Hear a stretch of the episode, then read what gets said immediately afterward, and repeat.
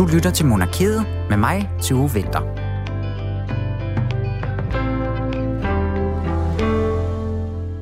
Påsken står for døren, og det markerer vi i denne her uge i Monarkiet på Radio 4, som det altså nu er blevet tid til igen.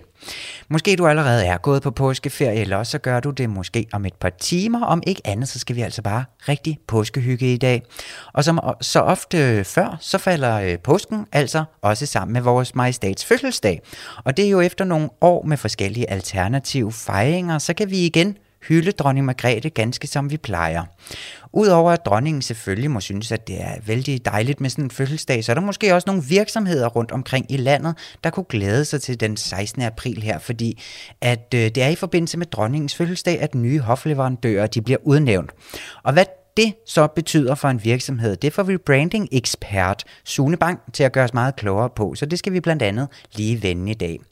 Men altså, vi skruer rigtig godt op for påskehyggen, blandt andet med designer Lasse Spangenberg. Han øh, ham og mig, vi skal kigge på nogle øh, skønne påskekjoler, og så får vi altså også lige øh, historien om de her savnomspundne påske Fabergé-æg.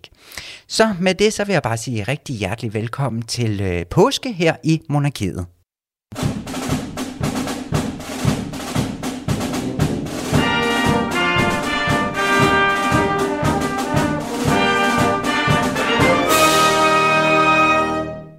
Og inden der går helt øh, påske i den, og kyllingerne strømmer ind, og påskelarmet skal slagtes, og det hele, Julie Lindhardt Højmark, så står så du her igen. Ja, jeg kan da godt vide, hvad det er for en type påskefrokost, du skal til. Ja, det bliver en kæmpe fest, du. Ja, og jeg skal jo finde ud af, hvad jeg skal tage på i forhold til min hudtone lidt senere sammen med Lasse Spangenberg. Ikke? Gul mm. er en mm. farlig farve, men god her til påske. Den er et must. Ja, jeg glæder ja, mig til at høre, men... hvad han har at sige om det. Ja, det må, vi, øh, det må vi lige vente lidt med, fordi vi skal altså lige omkring lidt andre øh, små ting, men vi bliver i vores egen lille andedam i dag, ikke? Fordi at øh, der er nyt i jobagenten, forstår jeg, ikke? Det er der nemlig, og hvilket job, det siger der, tu. Det er lige før både du og jeg kunne kandidere til det, hvis øh, vi havde lyst til at prøve, prøve noget nyt, nye græsgange, yeah. eller hvad man siger. Nej, jeg er glad for at være på, på den her side af hegnet, men det handler simpelthen om, at kongehuset søger intet mindre end en kommunikationsrådgiver. Ja. Ja, og det er jo lidt spændende, fordi det er jo øh, ja, herinde, at i, altså i den afdeling, hvor alt, hvad der ligesom handler om medieplanlægning, pressehåndtering, forskellige former for sådan, jamen altså somi-opslag, alt hvad der ligesom handler om kongehusets øh, tilstedeværelse i ja. og på medier, det er her, man koordinerer og, og rådgiver om den slags. Så det er jo en frygtelig spændende stilling. Ja, og det er jo sådan nogen som vi på, øh, selvom de nok ikke rigtig ved det, og vi ikke rigtig kommer til at gøre det i virkeligheden, så er det jo sådan nogen, vi arbejder tæt sammen med, ikke? Vi kommer til at følge deres arbejde meget tæt. Jo, og det dem kan vi jo også sige, når vi altså for pressen helt generelt henvender os til kongehuset og har enten spørgsmål bare til baggrund, eller anmodninger om interviews eller lignende, så er det jo den her afdeling, vi er i kontakt med.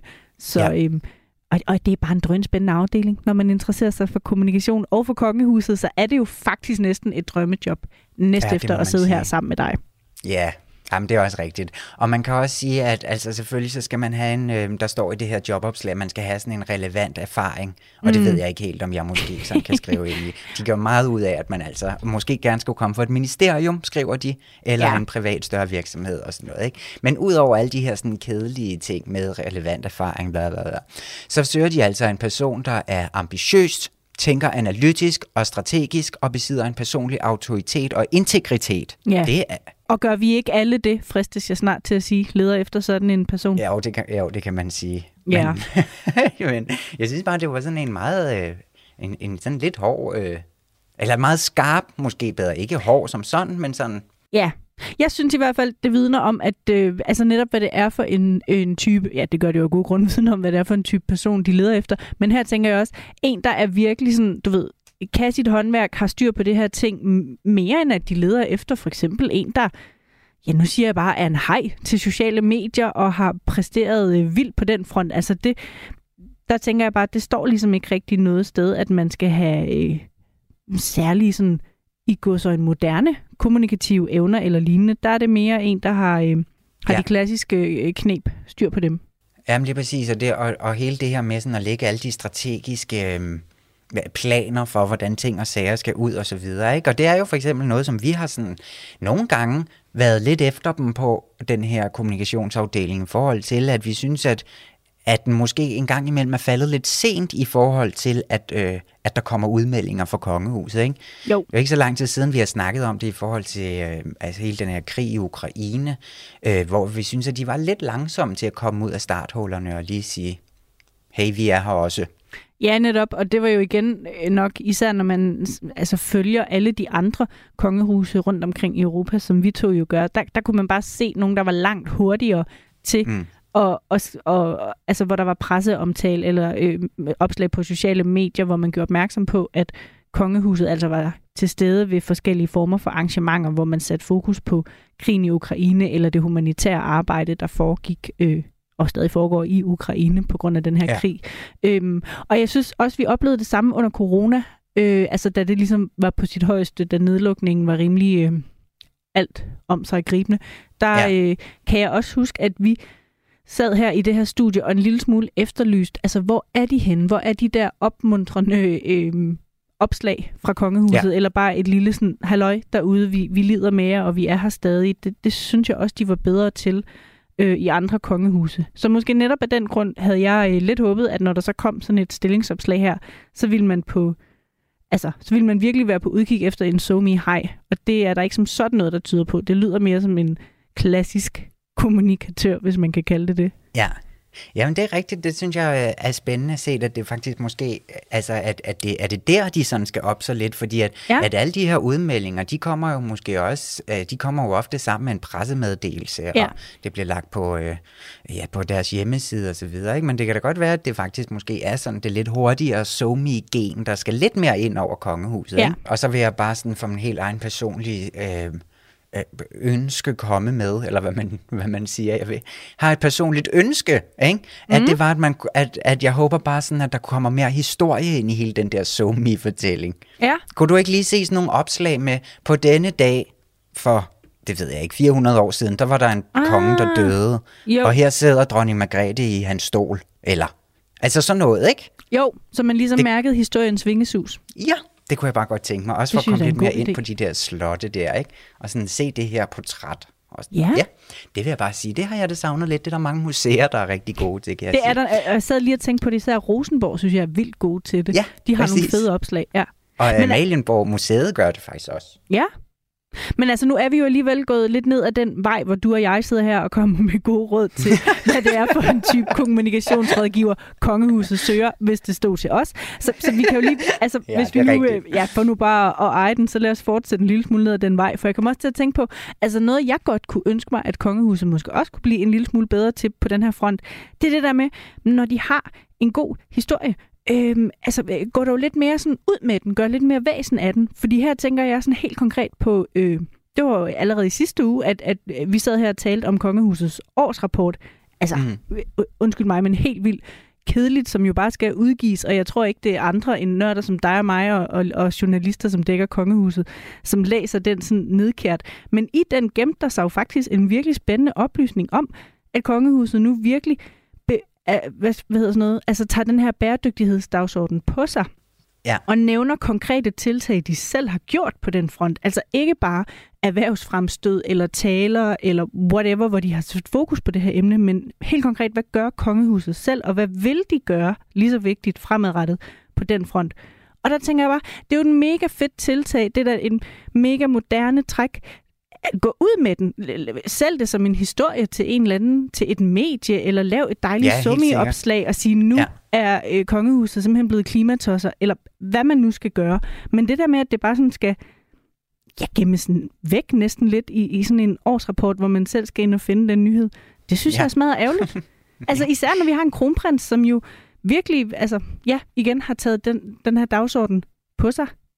Gå derud med det her budskab selv og sige, ja. nu skal I bare se et kongehus, der snart bevæger sig i en grønnere retning, og hør her, hvad vi har på paletten. Det giver jeg kun give dig ret i, og det var jo også, så, så fik man altså måske også lige lidt gode tips, hvis man er enig med os, ikke? hvis man vil søge den her stilling. Det. Ja, og ja. de er helt gratis til kongehuset. Der, er, der ja. er intet der. I kan bare tage dem. ja, præcis. Og man skal altså søge inden, hvad er det, 20. tror jeg, den 20. april, ikke? Så jo. er det altså bare om at få den ansøgning i sted. Og jeg kan også lige hurtigt nævne, at der er en skøn frokostordning og træningsmuligheder. Jamen, det er jo, godt. Det er jo nok til mig, sådan set. Ja, præcis. Bare af den grund, så, øh, så har jeg sendt en halv ansøgning allerede. Ikke? Nå, men Julie, der er noget, vi sådan også lidt har overset, fordi at vi har slet ikke rigtig snakket om, at der er jo sket noget sådan, eller kommer til at ske noget ret voldsomt i Isabellas liv, eller i hvert fald en, et, en stor ændring, ikke? fordi hun skal jo. jo starte på Herlufsholm efter sommerferien her. Og det er jo sådan set nogle uger siden, at, øh, at kongehuset meldte det her ud, at det var noget, som øh, prinsessen selv havde valgt. Men jeg synes altså godt lige, at vi kunne prøve at snakke lidt om det, fordi at den er... Øh, den, den har ikke fået lov at komme med endnu, og det får den altså nu. For jeg synes faktisk, det er et lidt spændende ja. valg. Og jeg synes, det er lidt spændende, at hun gør det nu, fordi at hun skal jo starte ja, i 9. klasse, og ikke på gymnasiet, som øh, ja, for eksempel hendes storebror gjorde. Altså det her med, at hun ligesom ikke færdiggør sin grundskole på, øh, på hvad hedder Trænegårdsskolen deroppe mm. i, øh, i Helsingør, hvad vil jeg sige, det hedder det ikke? Hellerup hedder det. Ja. Ja. Og jeg synes, at det vidner sådan lidt om, Altså for det første, så synes jeg, det er lidt spændende det her med, som jeg siger, at hun vælger allerede nu at hoppe. Altså hvad, hvad sådan øh, det, det betyder, ikke? Jo. Altså, og det er jo fair nok, hvis hun har brug for lidt luftforandring, og, og, og det melder jo også ud, at det er prinsessens eget valg, ikke? Men, og det er ikke fordi, at jeg sådan vil sige, at øh, kronprinsparet sådan gerne vil sende hende væk som sådan, men altså hun er jo lidt en type med sådan en masse spral i, og altså, ja, ja vi har jo set hende sådan lidt på en slap line, ikke? Og så måske det er meget godt at få hende sådan et sted ind, hvor man ved, at der er styr på, hvordan man så nogenlunde holder, holder forne inden for, øh, inden for hegnet, ikke? På sådan en her halvelitær øh, kostskole. Ja. ja. Det synes bare, jeg er meget spændende, altså. Det er det da også. Det, øh, det eneste, jeg tænker, og det igen, nu tager jeg totalt nogle en lille smule nej-hat på, men bare for lidt sådan at, at, at sætte det ind i en større kontekst, så tror jeg, at selvom jeg er, ikke har grund til at tro andet end, at det er øh, prinsesse Isabellas eget valg, og det måske handler om, at der er nogle venner, der skal derover, eller hendes storebror går der og taler godt om den, så nu vil hun også derhen. Helt fint. Men bare lige en lille fodnote. Jeg tror, man skal passe meget på, at sådan den unge generation i kongehuset ikke bliver for meget associeret med sådan typiske jetsetter. Mm. Øh, og her igen, jeg har lidt øh, de negative briller og nej den på, men det er bare fordi, jeg kunne ikke lade være at tænke, hun har også to fædre, som begge er droppet ud af militæret for at blive model, og har godt gang i en karriere på den front, med alt, hvad det ligesom hører med sig af sådan jetset-agtig tilværelse. Øh, ja. og så er det jo også bare her for ganske nylig, at hendes storebror nok meget ufrivilligt, men ikke desto mindre, er, øh, har, har ligesom været centrum for øh, sådan lidt opmærksomhed, fordi han, man kunne se ham i en video stå og poppe sådan en flaske champagne ud over sine øh, Herluf Holm venner på en, ja. på en skiferie. Og det er bare alt sammen, det er sådan lidt, jeg ved godt, nu sætter jeg det også ind i en kontekst, hvor, hvor tingene ligesom hænger sammen, men om man vil, og hvis der om et år er noget med, hvor hun optræder lidt for, ja, jetset-agtig, hopper på et privatfly med et Herluf sling et eller andet sted hen, så får det bare lidt sådan jetsetter-vibe over sig, hvor jeg tror, de skal passe på, at den ikke bliver for dominerende, og huske, at der stadig er forskel på at være jetsetter og på at være kongelig. Jamen, det har du helt ret i, og jeg synes faktisk også, at det er meget spændende. Det siger jo det siger noget om, at de ligesom holder deres børn tæt på, ikke? Jo. At de ikke sender dem til udlandet, og altså på kostskole i udlandet, som jo, altså Frederik, altså kronprinsen var selv, ikke? Mm-hmm. og ikke var særlig glad for osv. Men det her med, når de kommer væk, så kommer de altså mere ud, fordi alle danskere kender jo Herlufsholm, og alle ved, at det er en elitært sted, hvor alle de rige ja. børn går. Ikke? Jo. Altså, så det er rigtigt, at, at de kommer i hvert fald, de bliver mere sådan synligt jetset par, havde jeg nær sagt, yeah. øhm, når og det der... er det danske jetset, ikke? Og jeg ved godt, når det handler om, om altså, det må også være på en eller anden måde hendes tag i godsøjne, der er det vigtigste, og at hun kan være et sted, hvor hun trives og har det godt. Det havde bare været et fedt signal, hvis hun var kommet på en helt ganske almindelig efterskole et eller andet sted. Øhm, Ej, det kunne have været vidunderligt. Jamen netop, som du siger, så ja. det hele ikke bliver så elitært. Ja, men det er spændende og så dejligt for hende, om hun har det rigtig skønt der, dernede ikke, i Næstved. Julia, lige her til meget kort til slut, ikke? Skal jo. vi lige hurtigt sige, dronningen, hun har fødselsdag, det sker på søndag, hun på fylder lørdag. 82. Er det ikke på lørdag, undskyld, ja. Den 16. det er på lørdag. Er det på lørdag? Undskyld. Ja, ja. ja. ja. Alt er godt. Se nu der. Om ikke andet, hun har fødselsdag. det har hun. 82 år var. Ja, det er så dejligt, og det kommer til at foregå på Marcelisborg Slot, og der er alle de her skønne ting, som vi kender med, at hun simpelthen kommer ud og vinker lidt, og hun har familien omkring sig, og, og det hele, ikke? Hvad er det, kl. 12? Det er kl. 12, og det må vi heller lige deklarere, at vi sidder ikke her på, på dagen, så det kan have ændret sig i mellemtiden, men i øh, her nogle dage før øh, fødselsdag, eller nogle dage før programmet bliver sendt, hvor vi sidder og optager, der er det omkring kl. 12, at øh, det hele foregår præcis som vi kender det. Ja, præcis. Og der er dejlig musik. Det bliver Alt skønt. muligt skønt. Ja, ind og holde øje med det, hvis man vil øh, op og, og hilse på dronningen for første gang i tre år. Ikke? Det er vildt nok. Jo, de sidste to år er hun gået glip af det, så nu må vi Ja. ja. afsted og vinke. Nu må vi afsted. Men Julie, vi ses lidt senere, fordi at du kommer ind og påskehygger, og vi skal have en quiz og det hele, men nu skal vi lige snakke lidt om øh, hofleverandørerne. Men tak for nu. Selv tak. Men de har en pude i ryggen.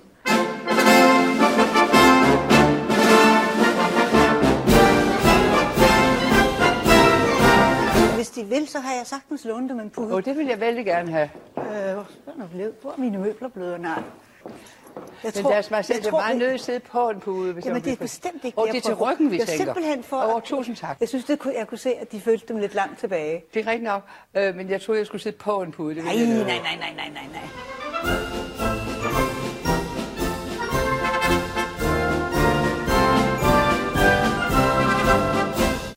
Ja, og netop på dronningens fødselsdag, der er det jo altså ikke kun dronningen, der kan hejse flaget, fordi at det er også dagen, hvor at, øh, der bliver udnævnt nye hofleverandører.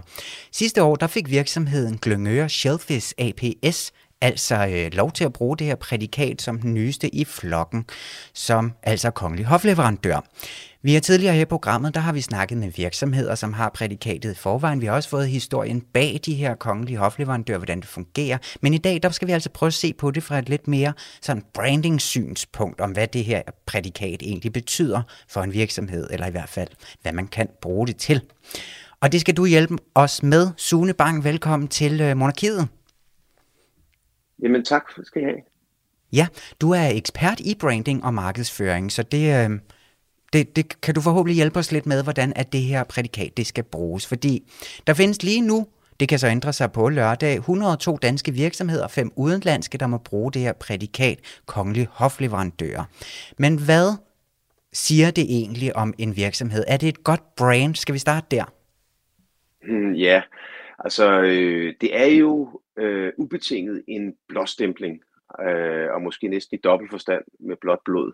Det er jo, det er jo en, en, en måde at, at få et kvalitetsstempel på, som viser, at her er øh, øh, det, det kongehuset øh, har ligesom sagt, at det her det er god kvalitet, det her det er nogle gode varer, det er en ordentlig virksomhed. Så det er jo som en virkelig en blåstempling, som som har en meget stolt og, og lang tradition bag sig. Mm. Det man så kan sige måske omkring det, det er, at det måske netop også mere er noget traditionelt end noget, som øh, i dag bliver lagt lige så meget vægt på, som det blev for, for nogle årtier siden.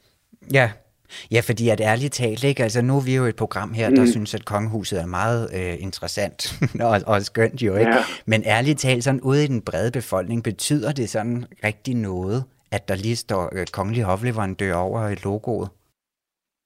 Altså, man, jeg tror ikke, man skal i hvert fald i forhold til monarkiet i det hele taget, så skal man ikke tage fejl af, at, og det er der også lavet nogle store undersøgelser af, at, at, at det at have et kongehus op imod at have en republik, det, det har faktisk en mere værdi øh, for de lande, der har det. Øh, mm. Også den repræsentation, det har ude i verden. Men, men hvis vi taler om de enkelte firmaer, så tror jeg, vi skal sortere lidt, fordi hvis vi tager nogle store nogen, som for eksempel øh, Arla eller Eko, eller, øh, eller, eller nogen øh, jysk for den sags skyld også, øh, så tror jeg ikke, det påvirker deres salg specielt meget. Øhm, og jeg tror heller ikke, at vi anser deres produkt for at være bedre eller anderledes, fordi de er kongelige hofleverandører. Men, men hvis du tager nogle af de lidt mindre, øh, som har fået det her, så kan det jo have en kæmpestor betydning for deres gennemslagskraft over for deres øh, kunder. Så det har også noget med størrelse at gøre. Så er der også en anden ting, der har noget, som man ikke skal glemme, og som har ret stor betydning. Og det er, at øh, det kan godt være, at det ikke har så stor betydning for, for de enkeltes øh, kunder og dem, de, øh, de sælger til, men det kan godt have en ret stor betydning for de ansatte og den selvforståelse, man har som virksomhed. Ja, Så det er også noget, man sådan kan brande med indad til. I høj grad, altså der er en stolthed om, at man, hvis man nu tager en, øh, en, en blomsterhandler, for eksempel Bering eller nogle andre, jamen altså så, så er det sådan lidt best in class. Altså det er ligesom, mm. her, her er der nogen, der har øh, kommet oppefra, oppe fra slottet, og så sagt, det her, det er altså virkelig i orden. Og det altså en lille malerforretning, Jesper Blok for eksempel, som også er en af dem, eller en bogbinder, eller nogle af de her små, jamen, altså der, der er det en del af deres identitet. Øhm, ja. Og specielt også, hvis de har en målgruppe, der måske er, lad os sige, plus 40 eller plus 50. Fordi så har det altså en større betydning end for, nu siger jeg, mine børn eller, eller andre, ja. der er lidt yngre. Ja, fordi man kan måske også sige, nu kan jeg ikke lige, nu er jeg heller ikke så moderne som sådan, men en eller anden sådan hyper, ny, frisk, øh, raw food. Nej, jeg ved ikke, det er heller ikke så moderne længere. Et, et eller andet meget sådan fint og, og, og nyt og smart. Altså kan det nærmest ikke sådan blive lidt traditionelt og sådan kedelig branding for dem? Altså det kan vel ikke være noget, der sådan passer til alle virksomheder som sådan? Altså der kan jo godt være nogle øh, nu siger jeg modemærker, eller nogen, der virkelig øh, lever af tendenserne og trends, der måske ikke synes, det er super fedt at blive, øh, blive øh, sat sammen med, med kongehuset.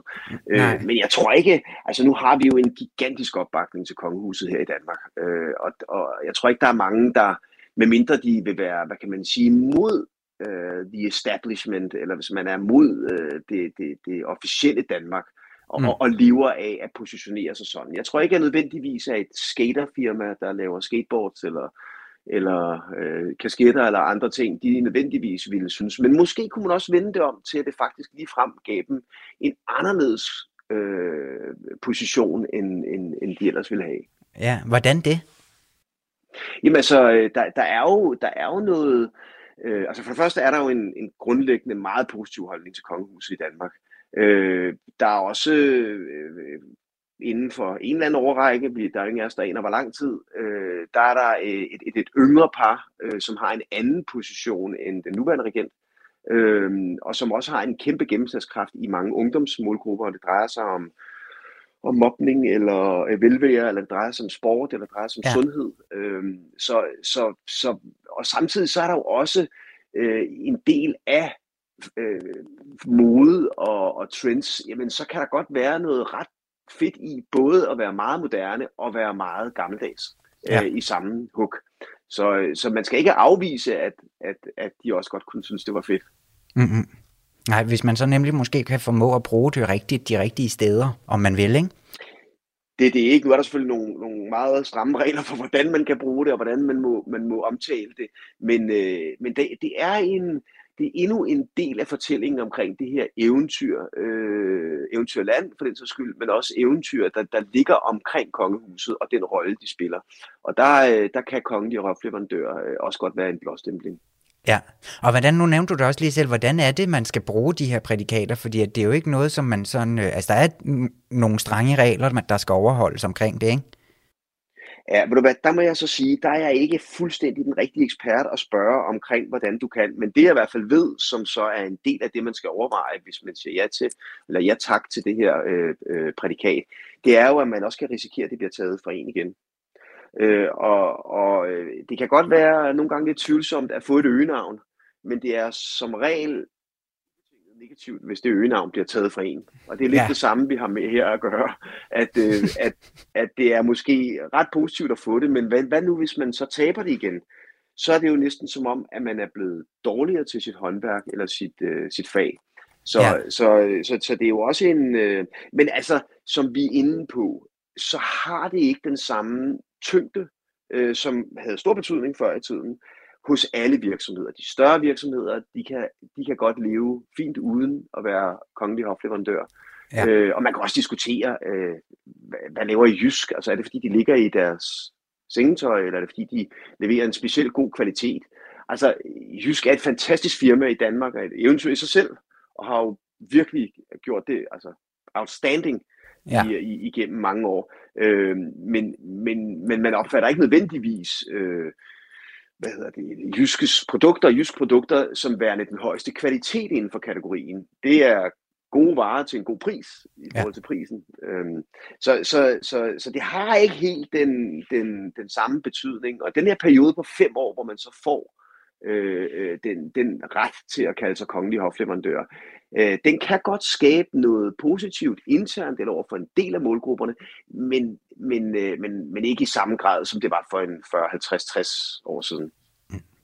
Så altså stadigvæk et fint prædikat at få lov til at bruge. Og Sune Bang, tusind tak, fordi at du vil øh, være med og lige sætte os ind i brandingens verden omkring kongehuset også. Tak skal du have. Ja, men det er helt i orden. Tak fordi jeg måtte. Det er kjoler, og det er også øh, de mere festlige kjoler. Det kan være farvevalg. Der er mange farver. Mange af de stærke farver. Prinsesse Benedikte kan gå ind og vælge nogle meget dus farver. Det vil dronningen ikke vælge.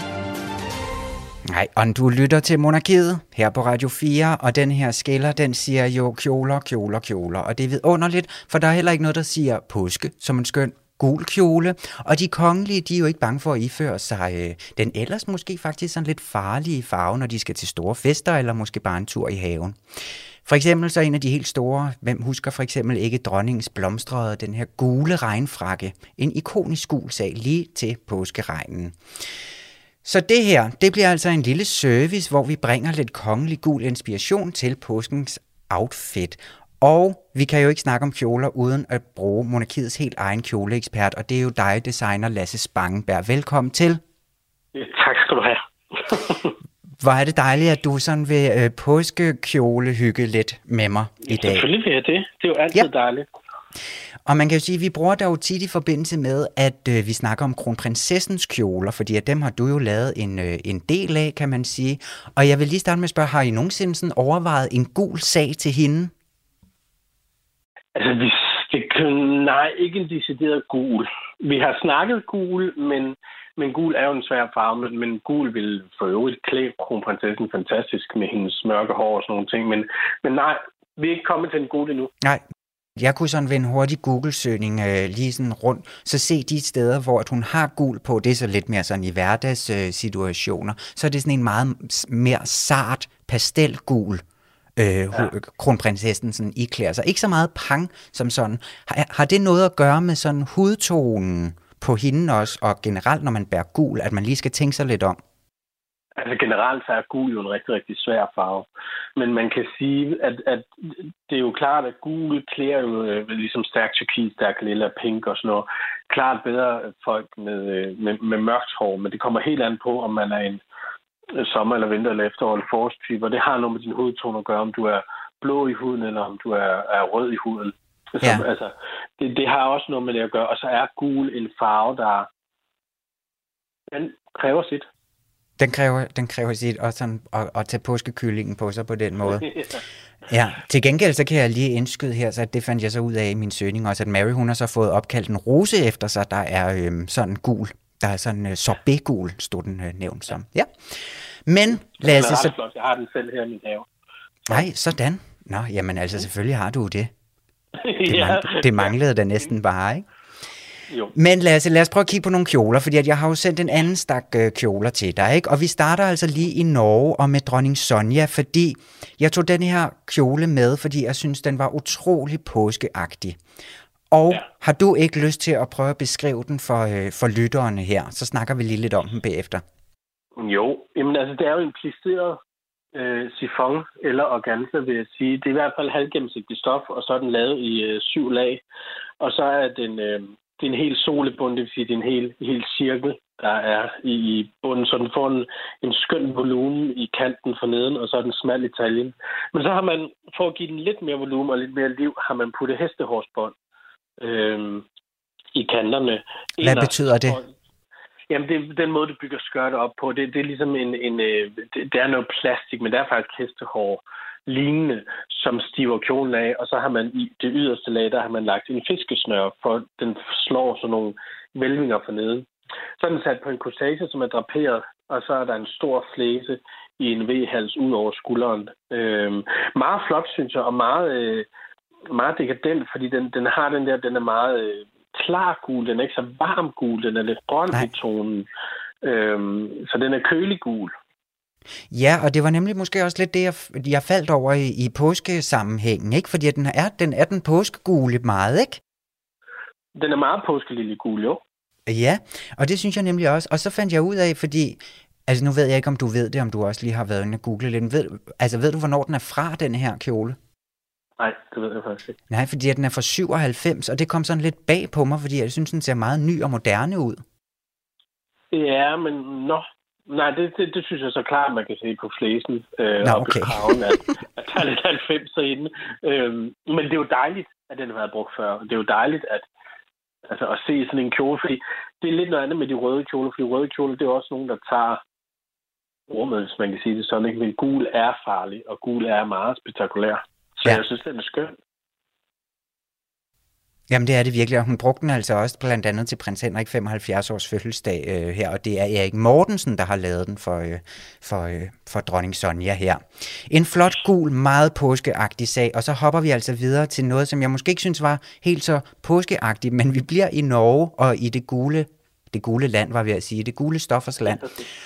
Øh, fordi at Martha Louise, hun troppede i 2004 op i en meget gul sag med en meget rød hat til. Og det var til kong øh, Philippe og Letitias bryllup i 2004. Prøv lige at beskrive, hvad det her er for en gul kjole. Jamen, det er jo en, en kort gul kjoletårklæde, lidt 60-inspireret med, med A-fasong og øh, et, et trekvart, der er med til albuen. Så er der broderet nogle røde tulipaner, hvad jeg tror, det er, på tre røde tulipaner. Og det er jo en god kontrastfarve, og så har hun samtidig med en gul sko på. Øhm, jeg synes, det er lidt modigt valg, fordi den, den, den fremhæver ikke hendes figur og, og, og sådan nogle ting, men, men farven gul, og det er igen den der kolde gule farve, som vi snakker om før. Men det er den røde farve også, hvis man ser den røde farve. Der, der er manchetter på ærmerne, det vil sige, der er et ombuk på, på ærmet for neden, og det er også rødt i den samme farve som blomsterne på, på kjolen. Så på den måde harmonerer det sammen, men det er to øh, sjove farver at sætte sammen. Ja, ikke? Altså, vi, det, vi snakker en meget stærk rød og en meget stærk gul. Det bliver meget lyskrydsagtigt, eller? Meget farverigt. Er meget, meget farverigt. Og, men synes du generelt, at det sådan kunne være, altså er det en god idé sådan at colorblokke på den her måde, som øh, Martha Louise hun gør her? Altså, jeg tror, at forskellen på os og de kongen er, at de skal så frygtelig meget igennem tøjmæssigt og, og skal have tøj til hver lejlighed, så man bliver nødt til at, at, at colorblokke på kryds og tværs. og det var altid opsigtsvækkende at, at gøre, kan man sige. Øhm, og det var måske en periode i hendes liv, hvor hun havde lyst til at være lidt rebelsk. Ja, også i den periode. Hun er jo lidt en rebels pige, ikke? Men jeg synes nemlig bare, at det var en meget sjov og øh, måske ikke sådan særlig øh, kongelig øh, kjole. Og hvis man altså gerne lige vil se den som... Øh, fordi at jeg, jeg kendte den ikke i forvejen. Det var da jeg var inde og finde, øh, finde kjoler, men det var altså til det her spanske bryllup, at hun øh, bar den. Så der, kan, der dukker den op som det første. Og jeg synes nemlig heller ikke, den var særlig kongelig. Den ser sådan lidt genbrugagtig ud, på den gode måde. Jamen, jeg tror, det er fordi, den er kort, og det er faktisk meget, når Ayben han står i, i øh, jacket. Ja, ja. Ja, og en stor, flot rød hat. ja, det er rigtigt.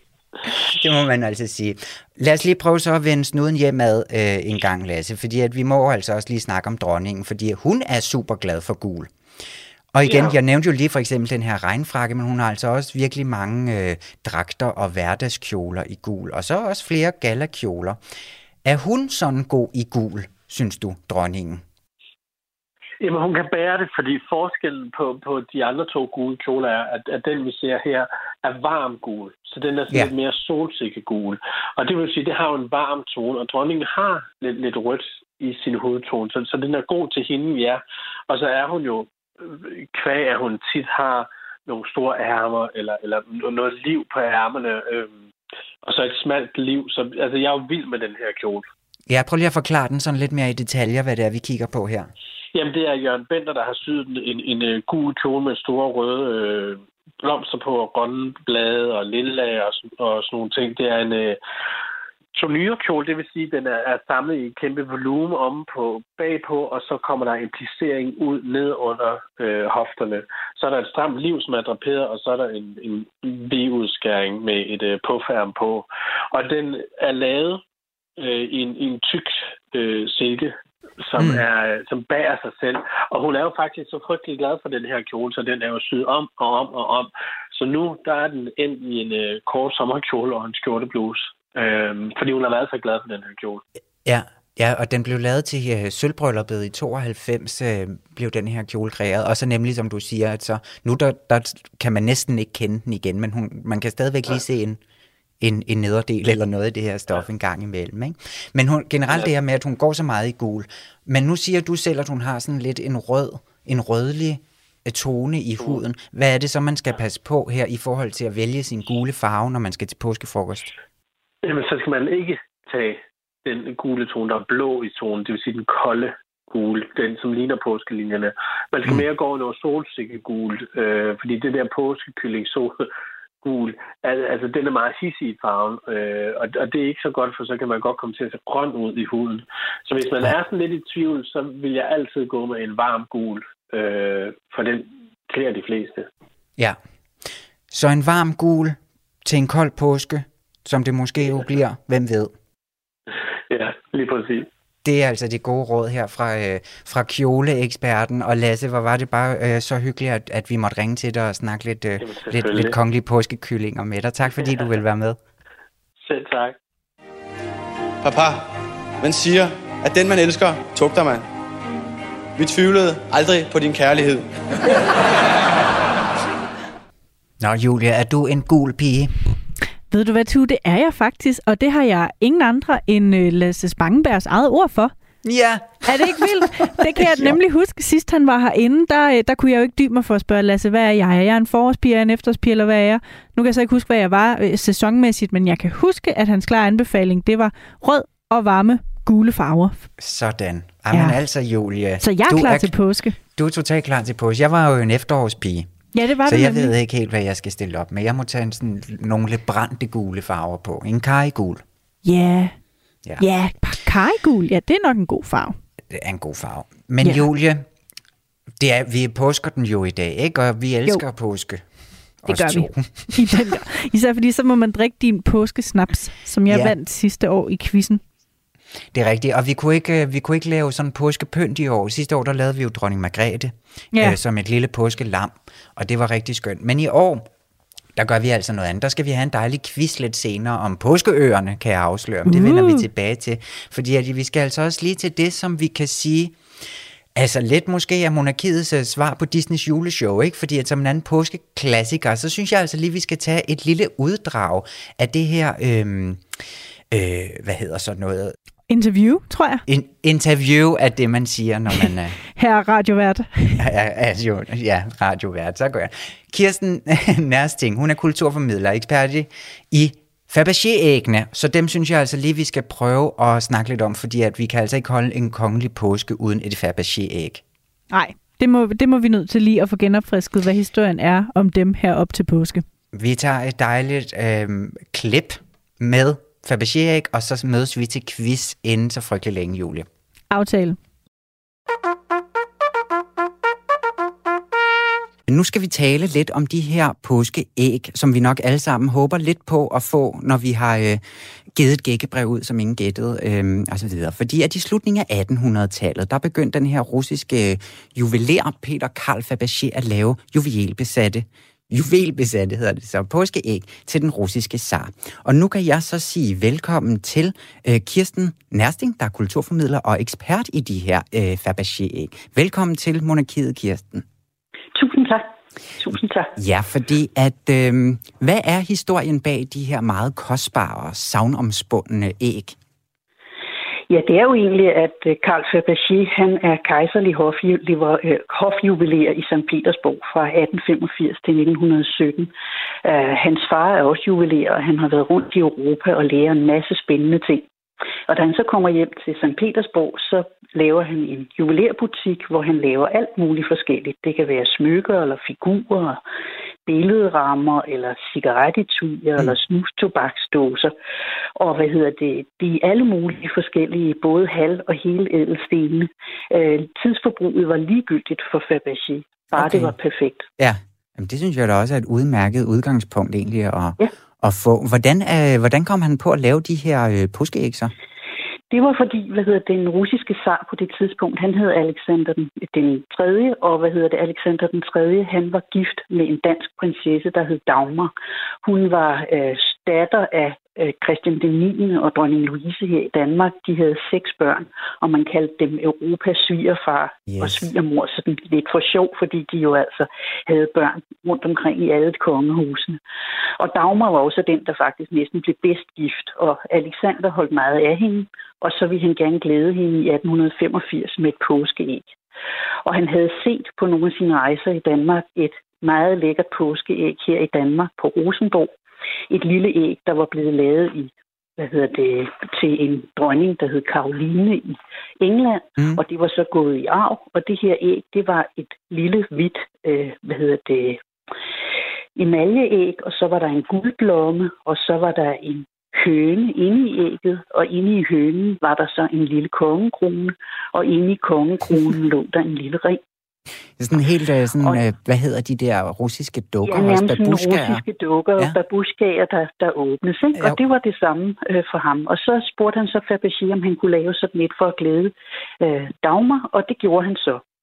Han lavede så en anden type æg, altså det var stadig jo ikke et hvidt emaljeæg, så var der guldblomme, så var der en høne af fire slags guld med rubinøjne, og så var der en lille kejserkrone, og så var der et lille rubinvedhæng inde i ægget.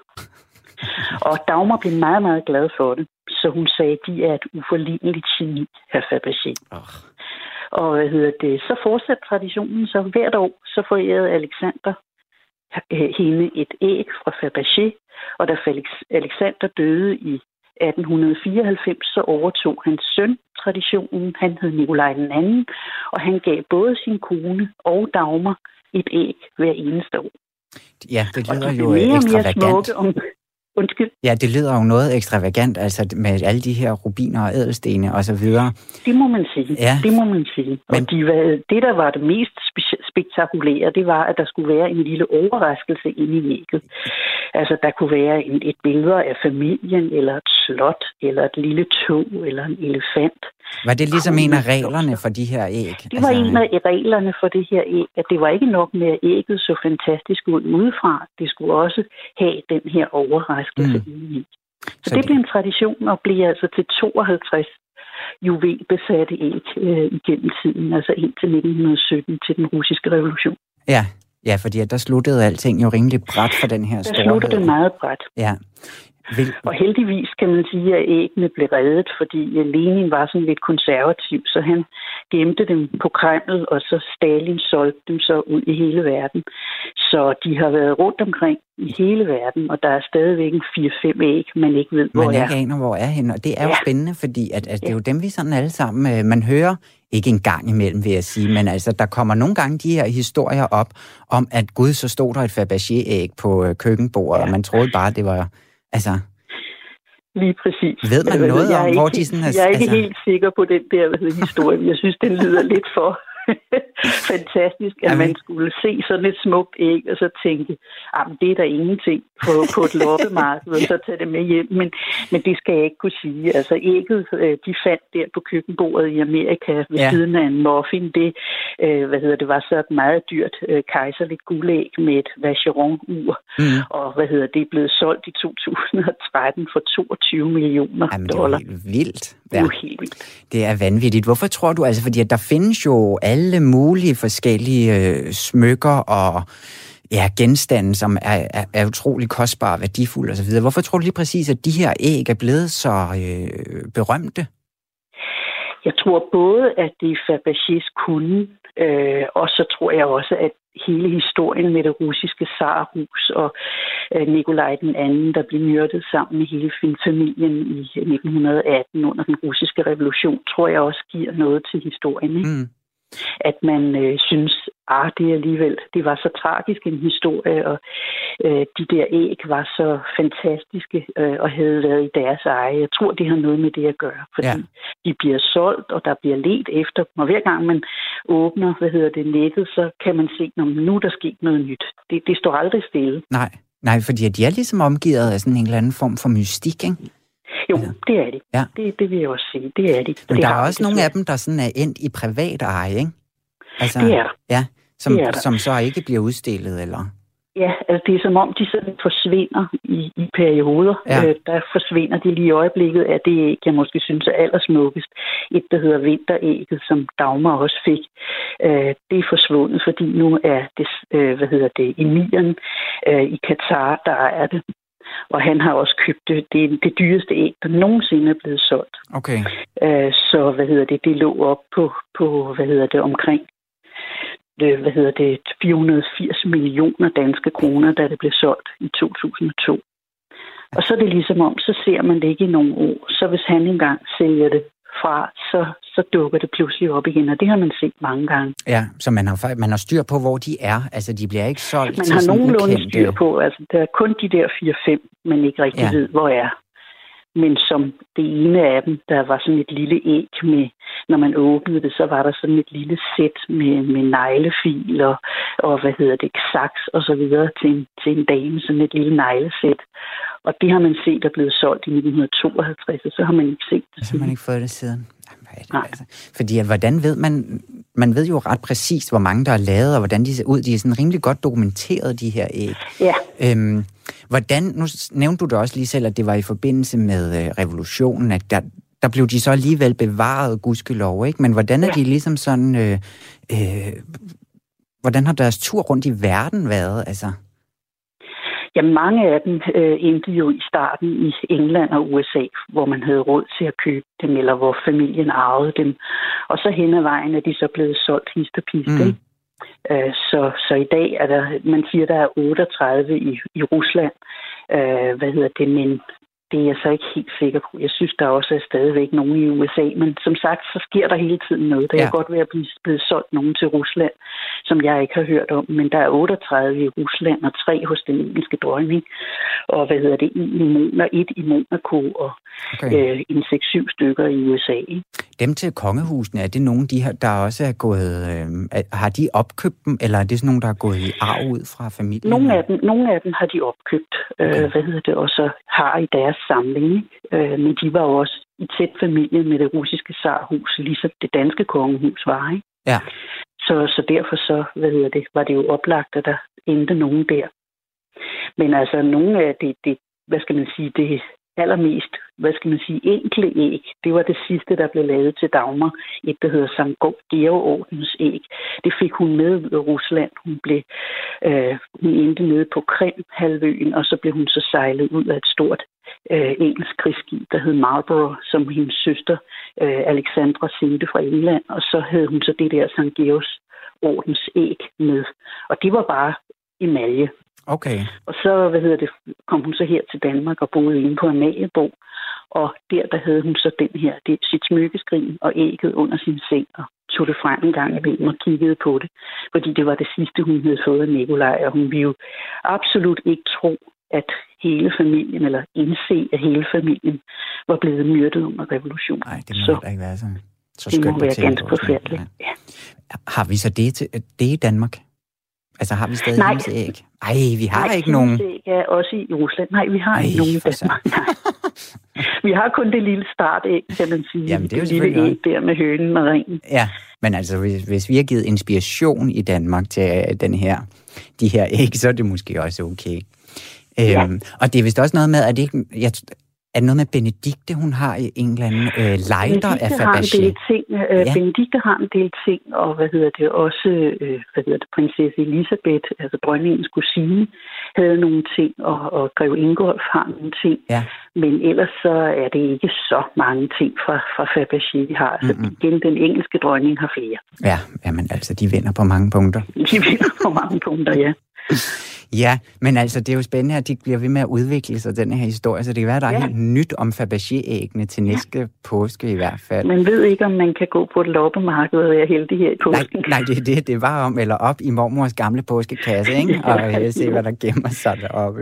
Lige præcis. Kirsten Nærsting, tusind tak, fordi at du vil være med i øh, monarkiet i dag og gøre os lidt klogere på de her æg. Det var så lidt. Livac præsenterer... Kom! Så gælder det om at vise, hvor dygtige I kan blive.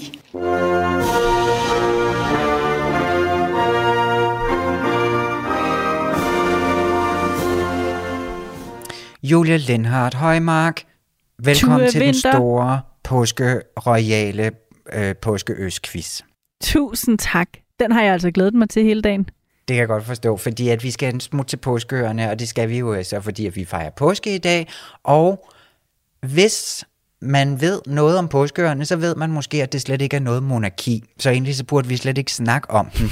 Men så fandt jeg altså ud af, at der findes simpelthen en vidunderlig legende over fra Påskeøen om en konge, der var den første, der trådte i land på netop Påskeøen. Ej, Så derfor, så skal vi quizze i den. det var da en skøn idé. Det ved jeg simpelthen intet om, så Nej, det glæder det jeg jeg mig til at, øh, at blive lidt klogere på. Påskeøen det er et af de mest isolerede øh, steder i verden, og den ligger altså langt ude i Stillehavet, 3.000 km fra Chiles kyst. Hold da Og i dag der hører den så under Chile og har status af sådan øh, specielt territorie, som det så hedder. Men allerførst, Julie, første spørgsmål, det kommer altså her, fordi at, hvad, hvorfor hedder det overhovedet Påskeøen? Det starter vi lige med. Det er jo et navn, der blev givet, øh, da den blev fundet af europæer tilbage i 1700-tallet. Øh, men hvorfor hedder den, øh, hvorfor fik den navnet Påskeøen af os? Ja, Ja. Er det et eller andet i oversættelsen, der er gået tabt, sådan så det faktisk er Easter Island? Det har ikke noget med påske at gøre, men den lå øst for øen Pitcoin, som man fandt først. Eller B, fordi at det på afstand, der ligner øen sådan et lille sammenkrøllet påskelam. eller, ja, det var, Ja. Ellers, eller C, var det fordi, at den blev fundet på første påskedag, eller påskedag. Altså nu kan jeg faktisk ikke se for mig, hvordan påskeøerne ser ud, men jeg er helt sikker på, at det der med, at det er formet som en lille påskelam, det, kom, det er simpelthen noget, der sker op i dit hoved, Tue. Det er jeg slet ikke i tvivl om. Nå. Øhm, jeg, jeg, jeg går med mulighed C, at det har noget at gøre med første påskedag, at det var der, man opdagede øerne.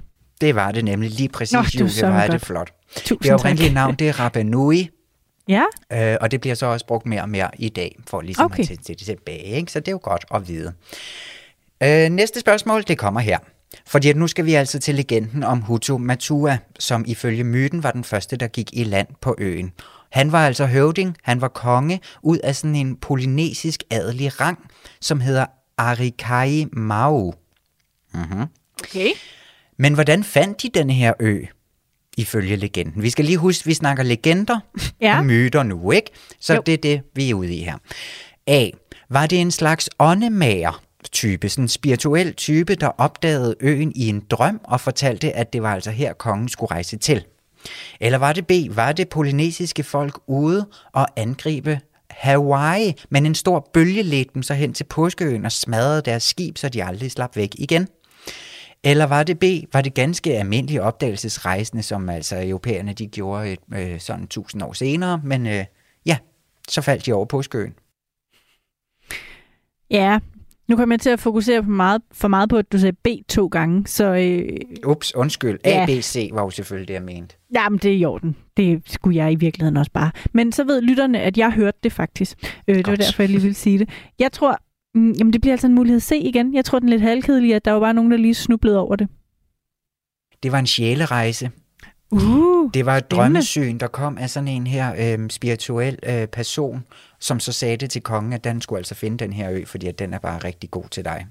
okay, spændende. Okay, næste spørgsmål. Fordi at de fandt så øen. Det er en ret indviklet myte, det her. Ikke? Så vi hopper altså lidt sådan i tid og sted og det hele. For, Ja. Men nu har de fundet øen. Og det skulle der en... Øh, øh, nej, undskyld. Nu kommer det. De har fundet øen. De kom tilbage, den her delegation. De hentede kongen og altså tog så derud. Fordi at den ø, de så kom fra, den vil så også snart blive oversvømmet. Du kan godt høre, ikke? Vi er tilbage i sådan en rigtig myteland her. Men ja. hvorfor er det vigtigt? Fordi at de fyldte kanoerne op med mad og dyr og planter og fluer så også. Men hvorfor var det især vigtigt, at fluerne kom med? Var det på grund af, at det hele, at, øh, øh, på grund af sådan den naturlige fødekæde, det vidste man ligesom godt, at fluerne var en vigtig del af det her økosystem? Eller var det B, var fluen heldig? Eller C, var det fordi, at antallet af mennesker afhang af antallet af fluer? Må ikke det er bare, fordi fluen er heldig? Jeg siger B. Der var lige så mange mennesker, som der var fluer, så det Nå. galt bare om at få de, men- eller få de fluer med. Det kan, det, men det kan man jo ikke tælle. Det kan man jo ikke holde styr på. Nej, men det er en, en skøn øh, myte. Ja, det skal jeg lige love for. Julie. Ja. Jamen, der blev jeg rigtig nok klogere på myter om påskeøerne Ja, i. Radio 4's royale magasin. Det synes jeg er fremragende set af dig, Tu. Ja, men altså nogle gange, ikke, så skal man lige sådan bøje den lidt. Og det gjorde vi i dag, og vi tog fat i en savnkonge, om man vil. Fordi at det er sådan noget med, at han måske lidt har levet, måske ikke rigtigt. Og, altså lidt ligesom Jesus faktisk, ikke? Altså der er sådan noget. Det er en anden Ja. snak, den er der et andet program, der må tage. Den, den, men Julia, der er ikke mere monarkiet nu. Fordi at nu kommer vi til at ævle om Jesus. Det var altid et skønt sidste spørgsmål. men det er slut. Men nu begynder påsken jo så, og det kan vi alle sammen gå ud og fejre. Så rigtig god påske til øh, jer alle sammen. Nu får I nyheder. Tak for denne uge.